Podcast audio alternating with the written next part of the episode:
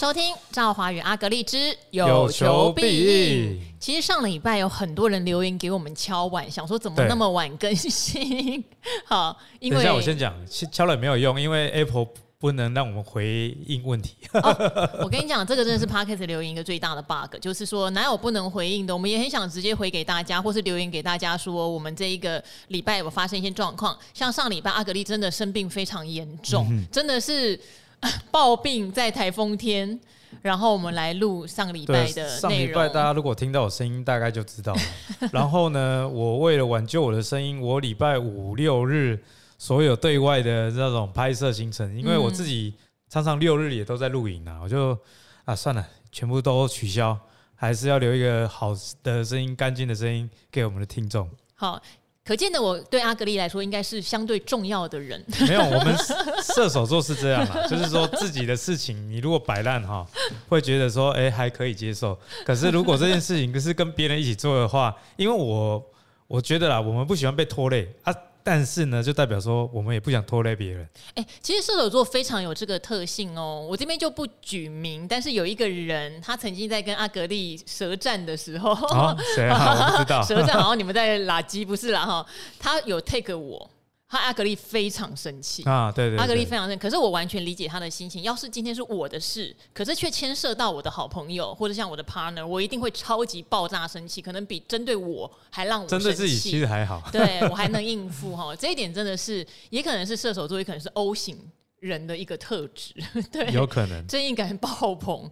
好，那今天的话，我们要来聊一下哦，因为今天其实有很多的话题。第一个，当然大家知道，今天 AI 概念股又全面大反攻哦，广达啊、伟创啊、技嘉啊都是涨停板，散热的双红也涨停板。因为明天呐、啊、是台湾八月八号父亲节。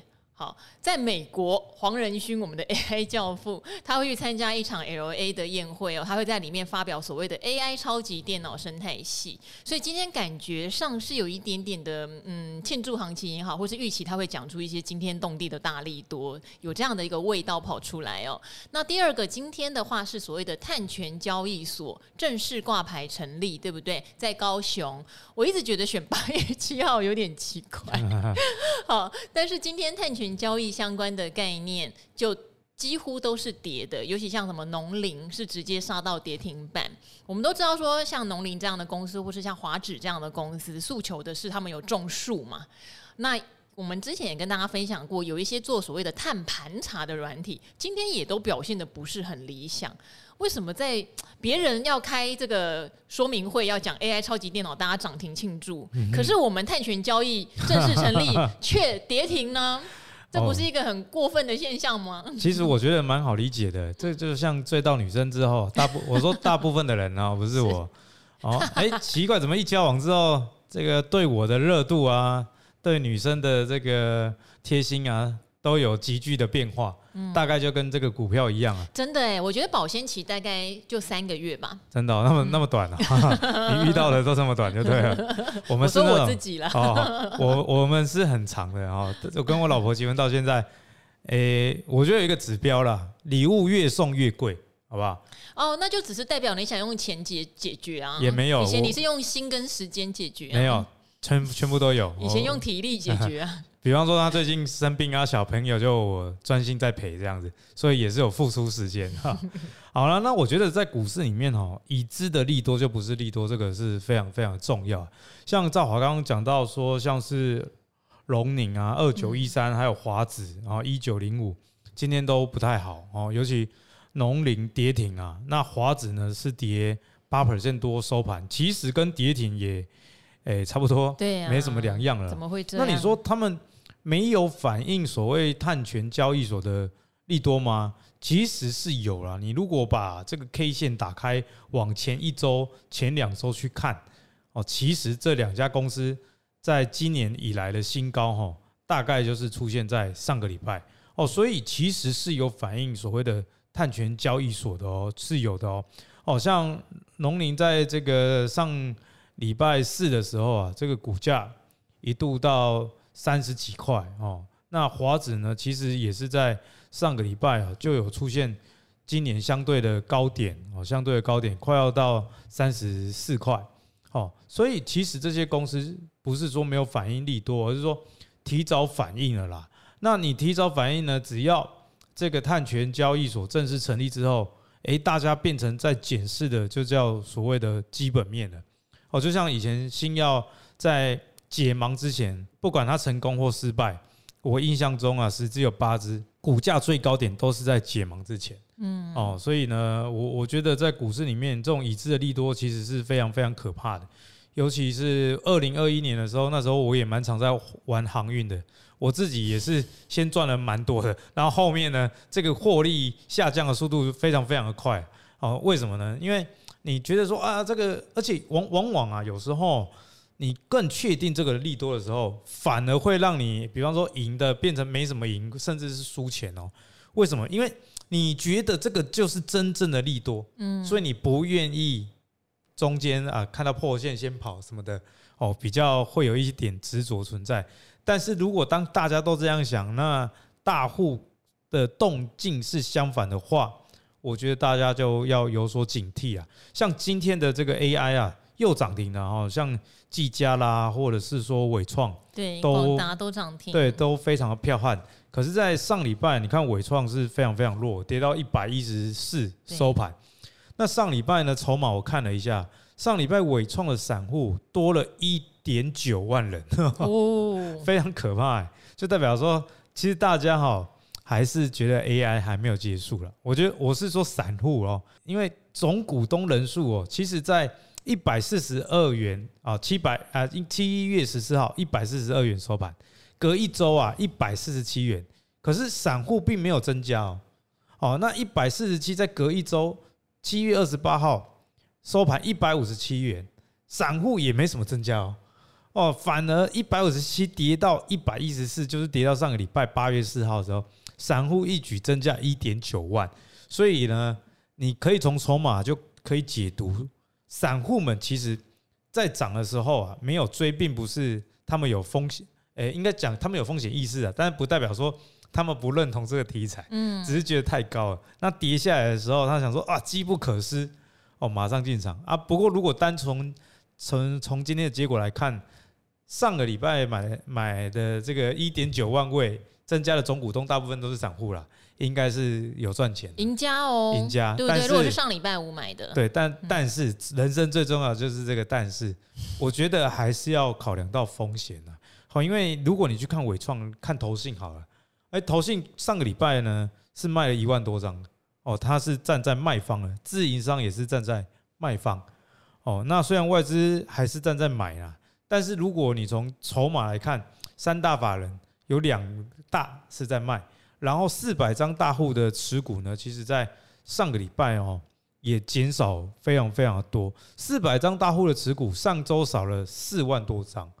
哦，所以我是觉得说，AI 啊，如果你不是说技术很好的人，我说的是技术很好，就是你的手脚如果没有很快的话，哦，最好是少碰为妙啊。哦，因为最热的题材呢，往往啊，诶，反转的时候会发生人踩人的现象。哦，再重申一次，我不是看 AI 不爽，哦，就是说，还是在提醒大家风险这一块。那趁机跟碳权。你看这两个算是七月最夯的题材嘛？哦，那你要一个醒醒思啊！如果这个利多真的呃一直一直出一直出，那股价没有反应的时候，你就要有所警惕。例如说赵华讲，哎，这个 AI 生态系要公公告了，那你你就要想啊，那这个题材面上，NVIDIA 今年这个大概是最重要的一波了。哦，那之后就是要等明年，因为现在各个电脑周边类股都说 AI 的产能、AI 的营收会在明年看到嘛。哦啊，所以在消息上的，诶，最后的冲刺啦，我我自己觉得啦，可能就是在公布生态系之后。那如果公布之后没有再创高，或者是又建了第二个呃股价的反转点的话，这个警觉性啊要拉到更高才行。嗯，好，就是。呃，我觉得 AI 是很吸引人的啦，因为我自己在做电视节目的时候，我自己都觉得哦，我讲的真的已经腻了，然后也会有很多的观众或听众留言嘛，说、欸、不要再讲了，很腻。可是收视率就是居高不下，就像阿格丽刚刚讲嘛，哈，上礼拜伟创的散户人数多了一点九万人，那这些人很可能就是创造收视率的来源，一定的，一定的。好，我自己的朋友也在伟创出关后去接，因为伟创他还加了一个出关。一般人觉得出关会有行情，可是出关后去接的人，我想都是烫到的，都是烫到的。所以即使今天涨一根停板上来，我呃出关去接的朋友，他还是没有获利。几个了解？对，那他现在就会很犹豫啊。如果能够涨到他的就是所谓平盘价，不亏钱，嗯、他可能就会把它卖掉了，有点吓到。哎、欸，赵华，你刚刚这样讲，我突然想到，我刚刚说一点九万张。啊，不是，应该说一点九万个新的股东对。赚钱，哎、欸，好像没有，因为那是要礼拜五 要礼拜五去买，对。如果他是一出关马上就接的，对，哦，所以看起来大部分人还是撩紧了，哦，所以这个股票啊，你不要有太多的预设立场。像我印象很深刻，因为航海王时代，我常常在玩长荣，长荣也是出关完之后，那时候我手上获利还蛮不错。我想说啊，出关那边出关啊，低卡米说啊，结果一路往下，该赚的钱都没有赚到哦。不然劳力士就可以早一点买了，对不对？哦，所以我我觉得说这个热门题材哦，大家还是要小心一点啊，特别是真的涨很多了哦。好，不过刚刚有特别提到碳权交易的这一块啦，因为呃，不管是农林或者华指，好了，他们诉求的都是因为他们有树林嘛，有树林这件事情能不能立即化成获利，我觉得是相对有困难。嗯、可是之前我们常常讲一些碳盘查的软体，对不对？事实上，这个有可能会是在碳权交易里面第一波应该直接就很需要用到的。嗯，嗯，假设啦，假设我今天我在这个东森好了，东森也需要做。碳权排放的一些监控，势必是得买一些监控的工具，对才知道自己排放多少。就像我们今天像阿格丽在减肥好了，他至少要一个体重计吧，他至少要有一些例如量体脂的工具，才知道自己现在减肥有没有效益啊。好，再假设阿格力是规定自己在二零二三年年底要达到多少目标，那他就要更加紧的使用工具来确认自己的进度。对啊，嗯，所以呢，其实我觉得大家在看待一个议题。上的时候，你可以参考刚刚赵华讲的，非常有道理啦。哦，例如说五 G 要发展，那初期你就去买五 G 手机概念股，这就很奇怪，基地台都还没盖好。哦，所以前期呢，你应该是要先买这个基地台相关的，哦，网通啊设备啦。哦，那之后才是晶片嘛。你看联发科在一这个疫情期间很强，有一个原因也是当时五 G 开始普及。哦，所以呢，如果碳权这一块呢，你不要那么早想到森林这件事情啊，哦，因为我要买多少碳权，跟别人买多少，也要像赵华讲的，我两网我才知道嘛，哦，所以呢，其实这种软体业会优先受惠了。好，那像金城哦，金城我们之前讲它是碳盘查的这个软体，金城其实今天就还好，只跌零点五元，哦，算是可以接受的一个范围哈，所以大家还是要这个往基本面去看啊。好，那我讲到基本面，我觉得最近大家也提醒啊，这个礼拜七月营收要公告了，所以是一个很好检视自己手上股票，或者是说你的自选股清单哦。有时候大家就问嘛，诶啊，我自选股研究十档，到底先该买哪一档？那上礼拜我们 VIP 有讲说波段的里面有一个观念叫做催化剂，是哦，那十号就是一个催化剂了。营收公布之后，如果是好的，至少比较呃，怎么讲？如果有涨，你知道说它在涨什么？那如果有跌，你不要乱解释成什么利多出尽哦哦，就除非它真的是一次性入账那种公司，否则啊，如果营收好，但是股价跌，诶，我觉得这个时候反而都是一个不错的时间点啊哦，就是开始关注它的时间点。像星象啊，星象今天的这个股价表现也很差，跌了十四块。那因为前一波啊，星象蛮强的，涨到。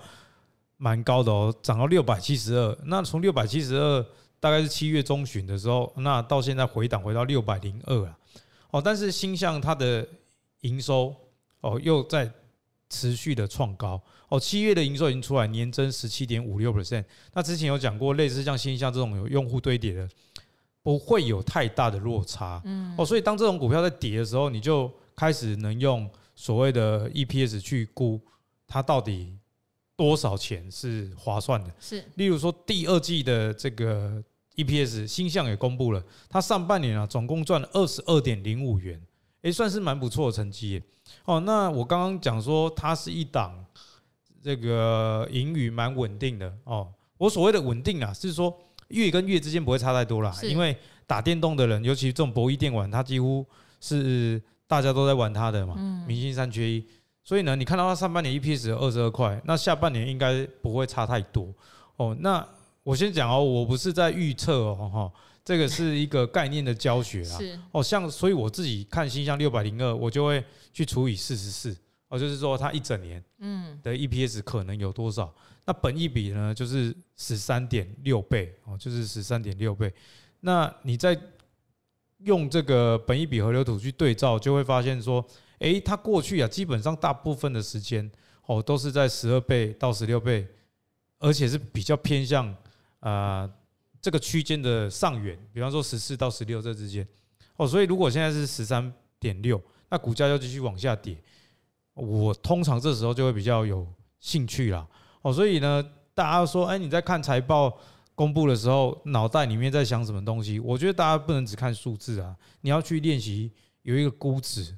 好像六五九零的这个普红哦，普红我们之前有讲过，对，普红七月的营收也非常好，年增十九 percent，基本上哦，这种跟软体业有关，那特别是跟金融又有关，资安也有关，在这几年哈，这个营收增加的几率是比退步的几率高非常非常多了，毕竟现在治安哦，人家在喊治安国造嘛，这个要求。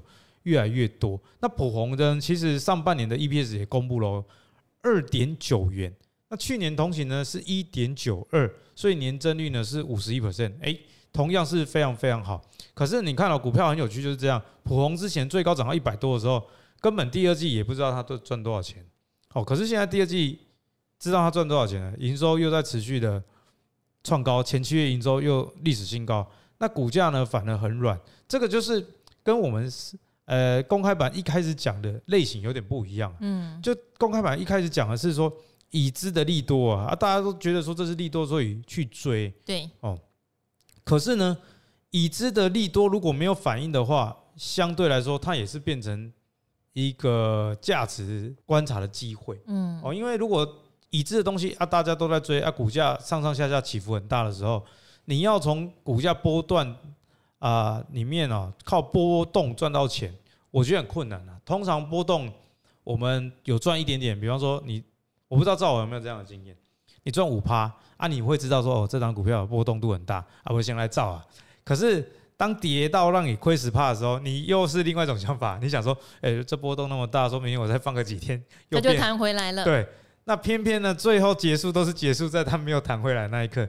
所以为什么大家玩波动大的股票，觉得说股价波动大很好套利，没有错。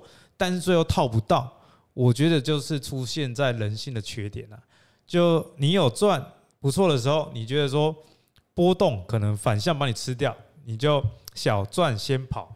可是当你大亏的时候，你又奢望大的波动去救你一把，你不愿意砍啊，最后只会亏更多。所以，诶，一来一往之间哦，把其撩紧他嘴哦。反而像我刚刚讲的说，诶，星象跟普红，其实他们的线都非常丑哦，线都持续的在在破，在整理。但是营收 EPS 持续在创高哦，我觉得这种时间点啊，反而是一个观察机会。好，刚刚阿格林问有没有这样的经验？当然有哈，因为像 AI 概念，你说我没有因为听了同学给名牌就。买买一点，我一直都承认有，但它不会占我很大的部位，而且完全就跟阿格力讲的一样，今天可能是全面都跌停，对不对？可对我来说就哦，反正过两天就可能又全面都涨停，等甩上去我再卖掉就好。不过因为前提是它占我的部位很小，本来就有一点，反正。保掉，保 掉，对，真的。因为你说我们两个有没有一点保掉的心情？有时候还是会有一点哎。对，但是其他绝大多数的是比较中长线的投资，它就放在那儿，真的没感觉，也不会担心哈。我觉得达到一个这样心情跟资产的平衡是很重要的。那如果大家也能够做到自己觉得很平衡，其实偶尔玩一下这种概念股是蛮有趣的。而且在玩的过程中，用玩可能不好，然后用投资的过程中，你可以去挖掘自己的人性。你也可以去体会刚刚阿格丽讲的，是不是被套的比较惨的时候，你反而心存侥幸，对不对？哈，会不会有这样的心情？我觉得这些要把这个情绪累积起来，化作养分啦。对，那有时候呢，出去外面玩一玩，还是觉得说原本玩的那套比较好。哦，很多人学完技术筹码，最后跟我们说开始想要存股了，大概是一样的道理啊。就好像那个男人去酒店，本来觉得说很好玩，玩一玩呢，发现哎，我靠哎，机器爱我几年，还喜欢不爱我。哦，我是替别人发表意见的，我连夜店都没去过，我是非常土的人，然后所以我讲这个也是。呃，警惕自己，哎、欸，不要不要去酒店。好了，我遇过的男人就两种，一种是我非常不喜欢去深色场所，一种是我初恋就结婚。真的假的？就是很爱这样跟我胡乱呢。对，我没有胡乱，我讲的都是真的。好，你可以问我老婆，改天问她，她就知道。好，跟她学日文。对。好，那我最后再讲一个例子啦。好，应该是说我最后再讲一个例子，那再讲一个类股。哎、欸，我我先讲，我们讲这些哦，不要觉得说，哎、欸，阿格力，你跟赵华讲到的时候，就是哦，大家就要有兴趣怎么样？没有啦，有时候我觉得投资是要全面的观察啦。对，哦，那有一个例很好例子是中心店，中心店就是我之前讲的，呃，它其实没有影响到它的投标什么的嘛，所以它是今天我们上半堂讲的已知的利多不是利多，那相对的有时候已知的利空，如果股价已经反映到。一个地方，例如说中心店那么大的利空，它如果跌停能够打开，然后有 K 线有爆量可以承接的话，代表说那个承接不会是一般散户，一般散户不太会在股市破底的时候去接啊。哦，大家如果有去看的话，十档低档爆大量的公司，大概有八档，依照我自己的经验，其实之后往上走的几率是比较高的。哦，因为这个逻辑很简单，因为在那种杀的过程中。你不是有研究的哦，那不是有脑的，那口袋也没有一定的程度的话，你是没有办法去接的。所以中信电呢，其实在跌停打开的那一天哦，七月二十一号爆量哦，那一天十四万张哦，非常夸张。那天的周转率啊是二十七点五 percent，是哦，就是这个公司四分之一的股票在那天发生了交易的现象，是哦，所以就是有人绕跑啊，我终于终于。可以卖卖掉，不会再吃跌停了。可是有些人就用另外一种想法切入，我要甜可甜蜜点能告。但是这个甜蜜点不是我说的哦，是筹码讲的哦，不然他们干嘛接？哎，真的好像是那么一回事哦。因为中兴电从那天之后啊，就持续的、持续的底部越垫越高啊。今天收一一六点五哦，那它七月营收也公布了，相当不错，年增三十一 percent。哦，上半年的年增率累积才十八 percent，所以七月的年增率又更强了。哦，显见在这个台电的强链强韧电网计划之下，这个筹码应该是看好这些已经知道会入手的标案了。那这个标案只会有增无减，因为现在十年强韧电网计划第一年刚开始发报而已。哦，所以我我觉得说，呃，大家看这个利多利空的时候，你要注意股价的位阶了哦。你不要一个股价从两百块跌到一百了，那你把它两百发生的利空，在一百的时候还是在跟自己洗脑哦，这里这里不行哦，这里可能之后有什么危险，可是已经反映在股价上了，所以有没有反应是一个在股市投资里面很重要的参考指标。例如说 AI 啊，AI 其实我也觉得说这东西是真的啦，但是股价有没有反应？它股价也反应了，很多公司从不到五十块都涨到一一一百块哦，甚至两百块这么高了。哦，我觉得大家就要有所警惕了。好，那最后最后我讲一个特别的哦，就是我最近观察到的现象啊，我还在持续观察，就是啊，你觉得啊，房地产啊，今年好不好？房地产，我觉得今年其实杂音比较大，但是根据我实际走访市场，房价非常硬。对不对？就是很多人都说会跌啊，对啊，然后量缩啊什么的。可是我去问的时候，他就说你去看石灯，反正就是用石灯，那个低于石灯他不会理你。哦，好吧，对。啊，我觉得这个有原因。我们等一下从这个实物面来讲。我们先来讲股票啦。二三四八的海月啊，我最近看他营收公司，觉得有点不科学。照我讲了嘛，他代销公司，代销就是他不只卖一家建商的房子嘛。哦，他就很像广告，他就是广告公司啦。那，呃，因为有些建商啊，他懒得养自己的销售团队，哦，他可能一年才一个案子，或者是几年才一个案子，自己养销售团队不合，哦，那可能也不够专业。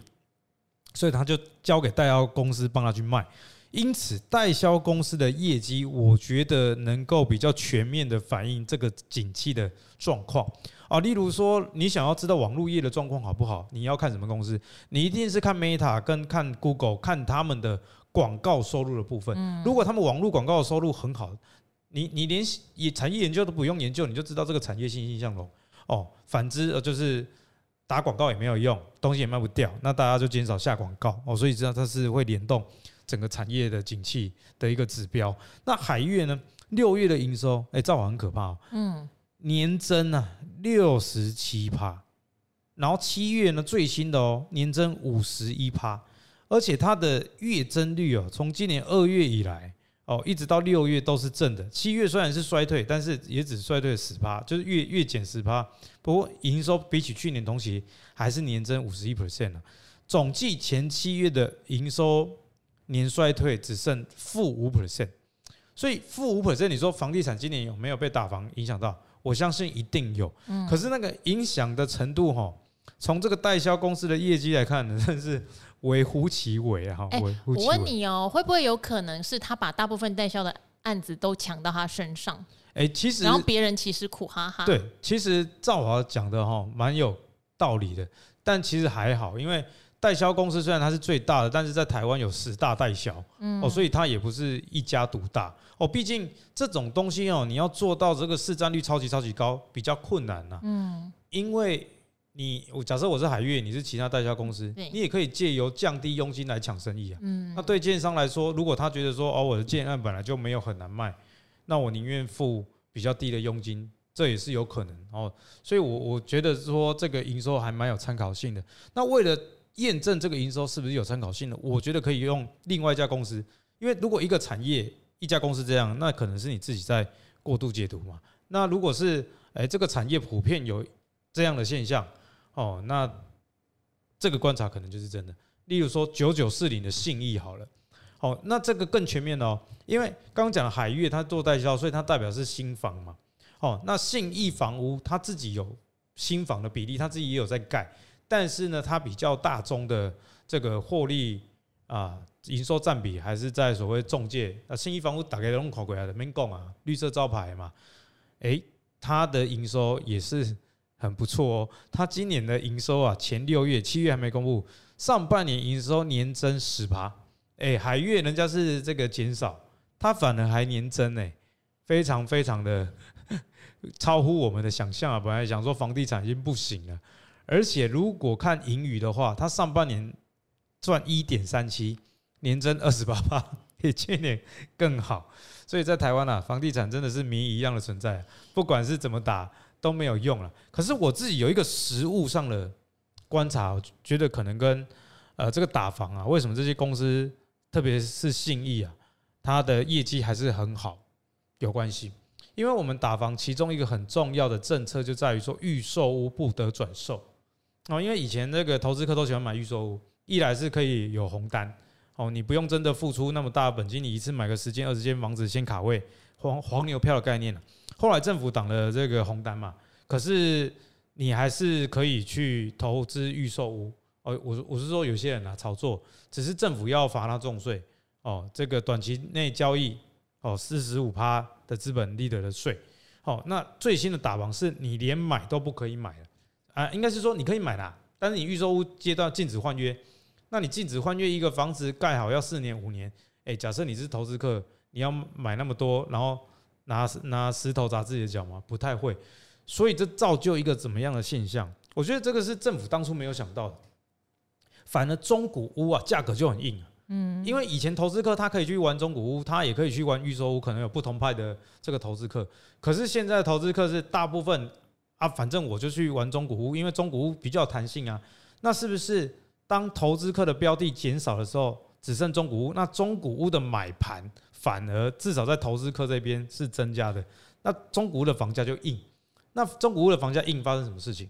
你去买一间预售屋了，那业者一定也会跟你讲一一样的话。哎，那个赵华，我们这个预售一平五十万，你觉得很贵了？可是现在你看附近的这个中古屋也要四十五、四十六年。那你你现在是自住客，尤其现在买预售屋的大部分是真正的自住客，他又觉得说，啊，也对啊，这个中古屋附近都四五四六了啊，你卖五十，而且台湾房价很贵，所以预售屋这个制度，呃，你首付十趴嘛，啊，有些可能更低，你压力更小，所以你那个高房价，你知道它比较高，但是你还是不会去买中古屋，是因为资金的压力，因为你可能啊，跟你老婆啊、先生啊这几年可以多赚一点钱去买，哦，所以呢，最后变成说，哎，预售屋的价格也没掉。啊，中古屋的价格又很硬啊，哦，所以我觉得说，大家可以持续观察信义跟海悦这两家公司啊，你大概就可以知道说整个房地产景气的真实的状况了。那一来呢是观察看一看有没有投资的机会哦，比方说海悦八九月都还是很强哦。那二来呢也是当成你如果要买房的话，看这两档股票也可以给你自己一点醒思啦，不要听网络名嘴说啊，现在房子都没人在买。啊、你结结果你看到，不管是代销公司海悦，还是这个中古屋在中介的信义，营收今年都没败哦，这样就不会做出错误的买房的判断。不过我觉得买房真的会有一个缘分存在啦。像我最近为什么会呃想看，因为之前有跟听众朋友分享过，想要弄一个工作室嘛，所以也可以租也可以买。那我就去看了一下房子。呃，确实，屋主的态度是真的蛮硬的，蛮硬的哈。好，那刚好因为看的时候也觉得就是差那么一点儿。我说不上来，大家如果有买过房子，应该会知道那种感觉哈，就是那个屋源跟你的那个源，如果你很想要，你就是会很想要。对，所以我现在也在寻觅中。不过我自己看感受到，确实就是房价还是蛮硬的，尤其是你会喜欢一定它某种条件是还不错，嗯、对，还不错就更加的困难哈。我个人当然也还是希望房价可以微微的让我有一点捡便宜的空间嘛。好，不过看起来现在还没，所以就继续边看边走。如果遇到了梦中之房，那可能还是得掏钱了。好，所以充实自己的财商，增加自己的收入，我觉得这个还是最重要的哈，增加底气。好，那今天我们的赵好与阿格丽之有求必应就先到这边喽，各位听众朋友们，拜拜喽，拜拜。